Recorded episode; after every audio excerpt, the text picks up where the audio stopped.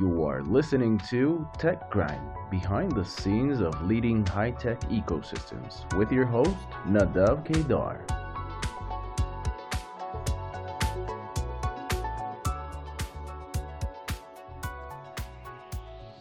Hey everyone, and thanks for joining us on another episode of Tech Grind.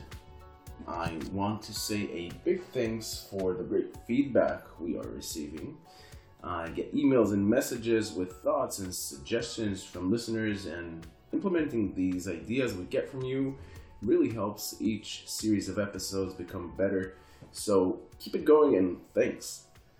If you are enjoying Tech go ahead and subscribe on Spotify, Apple Podcasts, Google Podcasts, or wherever you get your podcasts. Search for Tech with a Y. Okay, so let's get going for today. Today with me here is Elisa Gevirtz. She is the co-founder and CEO of Liquid 360, a company that is disrupting physical security integration management taking data out of the control room and putting it in the hands of anyone relevant on ground. Liquid 360 is turning existing security infrastructure to a 3D augmented reality wonder that saves lives. Elisa is an engineer and global entrepreneur that has facilitated deals in the scope of billions and has a track record in so many fields that it's just stunning. Lisa, um, what are some of the fields? Well, first of all, I think you described what, what we do better than, than I've ever described it, so thank you. Uh, I'm really lucky. I uh, actually I was started my first business when I was a teenager, so that was in arts and crafts. So that's really it's, it's, not really a field, but it was it was it allowed me to make money, and it was my first little business. So that was really cool. But I'm an engineer uh, basically, and and and I worked in manufacturing, heavy manufacturing, steel making, and automotive. Mm-hmm in more than 20 countries. And, uh, and then I, uh, when I was pregnant with my first child, I thought, well, how am I going to go into those places? And I started a clothing business because I do like, wow. I like fashion. I thought that was really interesting. Uh, and I, I also uh, was uh, my ex-husband is a is a physician, and I ended up starting a cardiology practice and clinic, and integrated with um, in multiple ways. Uh, that was also really exciting. I don't recommend American healthcare to anyone, but it was it was still a really it was a really interesting challenge, and it was a very cool thing.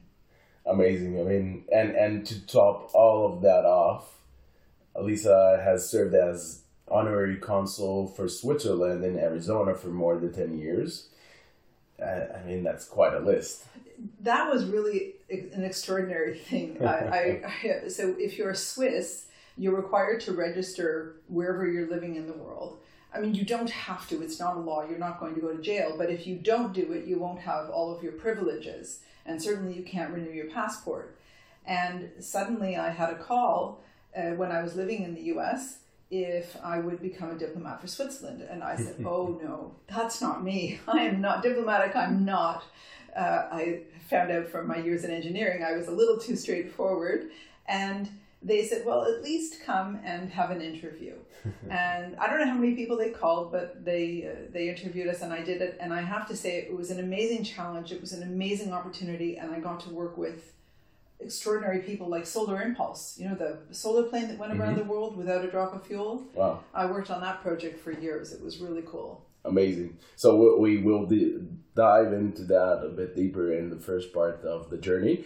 Um, I just want to quickly remind our listeners about what we have today and how the structure is. Uh, so we have three parts of this talk, 20 minutes each. Part one is the journey, how Lisa built her way up and uh, her journey up to that point. In part two, the beehive, we will be talking about the surrounding business arena around her company, Liquid 360. And in part three, the Superman moment is about why her company is an amazing solution in the market and in uh, uh, and and a solution for the pain in the market. So let's get going with the journey of Elisa Gevirtz. And here I want everyone to take a moment and imagine. Imagine you're on a vacation your child is with you and you're having a great time together, you look aside and then to the other side, but suddenly your child isn't there.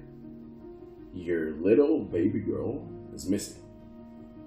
Your heart is pretty much racing right now. Security and authorities enter the scene and start deep searches and questioning of individuals, but your child is still missing. Well, for Elisa, this was not an imagination. So, up until that moment, how did your journey go? Oh, okay. Let's go. Uh, so, you took me back to New York and, and exactly when she disappeared, but uh, I was um, I was a really difficult kid. I got into a lot of trouble, and uh, and th- but that was you know, way long ago. But I think it really set the stage for everything that happened. Uh, anyway, I mentioned that I started a business when I was a teenager. I liked having pocket money, and uh, and then I never learned about engineering because in my family you could be a doctor or you could be a lawyer, and that was really about it. There really weren't a lot of options, and by chance I met. Uh, I was skiing all the time, and I, I I ended up meeting an engineer. And when he was talking about what he did, I realized that was me because I've been playing Lego had been my favorite toy my whole life. I was always using tools to cut and build things out of wood and out of metal, and I, I could use a le- even a, a, metal lathe uh, to to shape things as well as wood, and and I was very interested in soldering. Uh, hadn't yet learned how to weld, and and I really liked building. That, that was it. At what age? Uh, this was uh, metal lathe was about grade five. Wow. So yeah, it was, but I had been always getting into trouble and doing things. I took apart. I, I was punished at school in grade three. I had a teacher that hated me. that was the beginning of a long trend. And for for what were you punished? Oh, I, I don't. Well, I was I was always doing. I was always disruptive because uh, I was bored out of my mind, and and, and I really remember that. I was it was mm-hmm. painfully boring. But I got I was told that I couldn't go out to recess and I had to stay in the classroom. And so I took the phone off the wall and I took it apart all the way across the room. So I, I, I was I was I was bad kid. So you know, it's just interesting to put things. So I figured out I was an engineer. I went and studied engineering. I intended to do aerospace engineering. I wanted to do civil because I literally wanted to build things in space, and I wanted to do civil first, and then my master's in aerospace. But in my first year, I learned about material science, and I was and forensic engineering, and I was absolutely hooked. And that was that was the beginning of the path. And uh, I did a thesis in conductive polymers, which was amazingly interesting. And uh, mm-hmm. but then I went to work in the steel industry, and that was amazing and painful. Mm-hmm. but I loved it. I loved steel making. I know that sounds crazy, but it's it's first of all, a steel plant is the size of a city, and a small city, and and you're you're dealing with things that are dangerous, like mm-hmm. people can die, and there's lots of rules. But I developed the deep drawing quality galvanized steel there that was that really made uh, a lot of success for uh, the main customer was General Motors, but automotive in general. And I did other other really cool projects. But honestly, I got sick and tired of the of fighting with with the uh, administration, and then I went to work in. Uh, I went to work for a natural resources company. What? Why was it? Why did you have uh, difficulties with the management? Well, so when I developed this deep deep drawing quality galvanized steel, uh, I wasn't asked to do it. I uh, was hanging around research a lot, and I I was a development engineer and I found out that they had been working on this project for years, and I looked at it, and I I really thought they had the wrong approach, hmm. and so I used Taguchi experimental design, and I created a, a, a an eight. I, I created a, a, a panel for how I was going to do this experiment. And then I just looked for things that could fit into my experiment without asking for money because they'd hmm. already spent a lot of money on this. And so what I did was I went in on night shifts and I just got the operators to do things that were uh, that were more stringent in terms of the parameters of producing the steel in whatever stage it was in, from pouring the hot metal Mhm. to uh, rolling the hot metal to rolling the cold metal to galvanizing the steel, everything. And I just and I followed those those things all the way through. Did you step on someone's toes with that? Uh, I don't think I directly stepped on anyone's toes, but when the head of metallurgy called me in, I honestly thought that he was going to say, I remember Andre, and I thought he was going to say, hey, good job. Because I did it by coming in, by working, you know, not just my normal shift of work. I was coming in in off hours to run it Wow. and I wasn't pulling, I wasn't making anything, like I wasn't, I was tightening parameters. I wasn't creating new parameters. And, and because the power of this, this experimental design method is that you can extrapolate from the information that you gain. And so you know exactly what to do to get the properties that you want. And this is the power of it. The reason I love material science is that it's quantum mechanics. It's building everything from, from the source. So it's it's really it's it's amazingly powerful. Material science, you, you can design a material to do whatever you need. And I had had very cool experiences.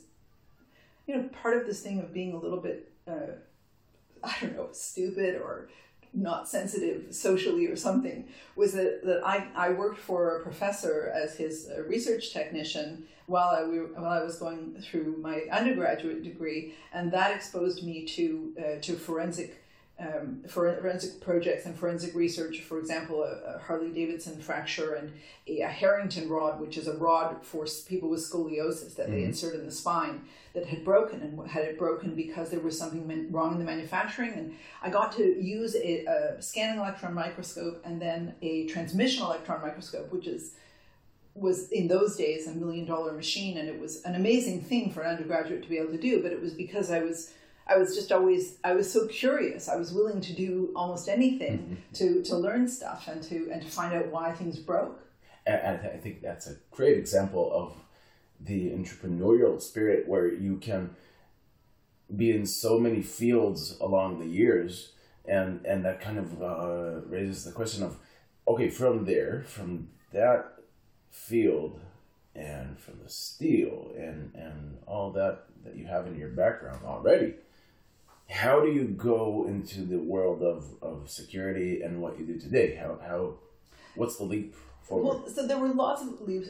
basically i love learning i'm a curious person i love learning uh, when when my uh, uh, when when I was living in the states and I was creating this uh, healthcare clinic. Well, I went to work. I mean, I I became a world expert on desulfurization of steel with magnesium, and I did that in uh, many countries around the world, including 100 kilometers south of the Arctic Circle in Finland. That was cool, and and uh, and then um, and and also zinc aluminum alloys. I wrote a little book about that, and and then Wow. um, and you can find it on Amazon except it's Wow. never available. and then uh, and and then in the, the, the creating this healthcare clinic. I mean, I read cardiology for 20 years. I could tell you things about epithelial cells that you have no interest in ever knowing. Uh, and um, but, but for example, I was living in Arizona, and I grew up in a very conservative, energy conservative household, resource conservative household. And I came to Arizona, and the uh, it was the desert. It was 40 degrees outside, Mhm. and the Celsius, and yet in the middle of the afternoon, the hottest part of the day, where transpiration is happening, the evaporation of water, they're watering golf courses. Oh, man. And so I thought, I thought, wow, there must be a lot of water here. wow I just can't see it. Must be, you know, aquifers. So I started doing, started reading about it, and I, I started reading, and I, I created my own theories about the politics and the policies and the pricing of water, and I ended up writing, presenting it at an academic conference uh, in Mexico City. Um, and and being feted by the Israeli uh, delegation, it was actually a really interesting. It was a really interesting thing. So, so this you know doing a deep dive and learning about things it's it's actually really really fascinating and as an engineer I, I, I did that into into different areas and then as a diplomat i did that as well uh, so it's it's um, you can learn anything if you can read reading is a Mhm. skill that is the is the key to to everything because if you can read you can learn, and if you can learn, you can understand, and and so that's really. But how did that get to me? Security. Well, security because of this incident with my daughter, and uh, when was that? So that was in New York at my cousin's wedding Wow. uh, many years ago, and we had uh, three rooms. My parents were there, my four kids and me, and all of a sudden, two of my boys came. Well, my oldest boy had gone out with my mother to do something, and two of my boys walked into the room, and I said, "Where's your sister?" Because they're not supposed Oh. to be oh. wandering between the rooms by themselves anyway, and my five-year-old wasn't with them. And so I went running back to my parents' room, and my father was alone. So I said, and I gave him the boys, and I went to call security. And I started to pick up the phone. Actually, I did pick up the phone in the room, and there was a cord. and and I thought, oh no, I'm not going to be anchored to this room. That's not happening. Because if you didn't make the phone from the room, then Then I'm stuck in the room. I have to stay mm-hmm. there. So I, I call from my cell phone to the front for the front desk. I asked them to con- to connect me to the security. I verified that he was the guy with the wall of screens, and then I asked for his help. And to my great frustration, he couldn't help me. Wow. And I really didn't understand. Why? Why couldn't he help? Well, I, I actually don't. To this day, you know, I, now I know because now I've done the deep dive and I understand. But he couldn't help me. He was looking at the wall of screens. I kept asking him, "You're in front of the wall of screens, aren't you?" And I said, "Can somebody look back on the on the video recording? Five minutes. She hasn't been gone more than five minutes." And have someone look back while you're looking for her now. Like Mhm. he look at for her. I wanted him to look for her live. I wanted one of his colleagues to look back on the video management system, and and I'm talking, and I said, but shut down the hotel because my daughter could be drugged in in a suitcase. Wow. And that was, you know, and and so I'm running through the halls, I'm checking the stairwells, I'm calling her name, I'm talking to this guy on my cell phone, and I'm and I'm perplexed as to, and the more that he can't see her, the more worried I am. Oh. So And and basically, you are managing the person in that of Absolutely, I'm I'm I'm man I'm managing him because he's not responding to me in Wow. the way that I I honestly expected that they he was I was going to speak to him. He was going to tell me where she was. I was going to recover her in a minute or two, and that's what I thought was going to happen. But it's not what happened wow. and and so uh, I I ended up taking the elevator to the lobby, searching the lobby, and then taking the escalator to the street level. And I'm on halfway down the escalator, and I see my little skinny five year old Oh, pushing man, on the door to the street to go out, and nobody's look, even looking at her. And I called her name, and she jumped in my arms, and I hugged her, and thank God. And I said to the guy on the phone, "Can you see me?" And he was silent. And I thought, okay, well, And and, and that's the moment that you decide, okay, I have. Well, to no. do So, so, something. so honestly, honestly, I- was, what I had, I was angry and I was relieved, and I was thanking God that my da- my daughter, you know, Baruch Hashem, I got my daughter, and and I thought he was incompetent. I wrote. It was actually later that I understood that it wasn't him, that it was the system. and and that's uh, a great kind of uh, lead to the second part because that leaves exactly the question of was he incompetent or is it the system and how it works? That leads us to part two where we will understand the ecosystem and the market where you operate. So that was part one the journey and uh, we learned about I, we learned a lot about uh, your background. Fascinating. And uh, join us for part two of the Beehive just in a moment.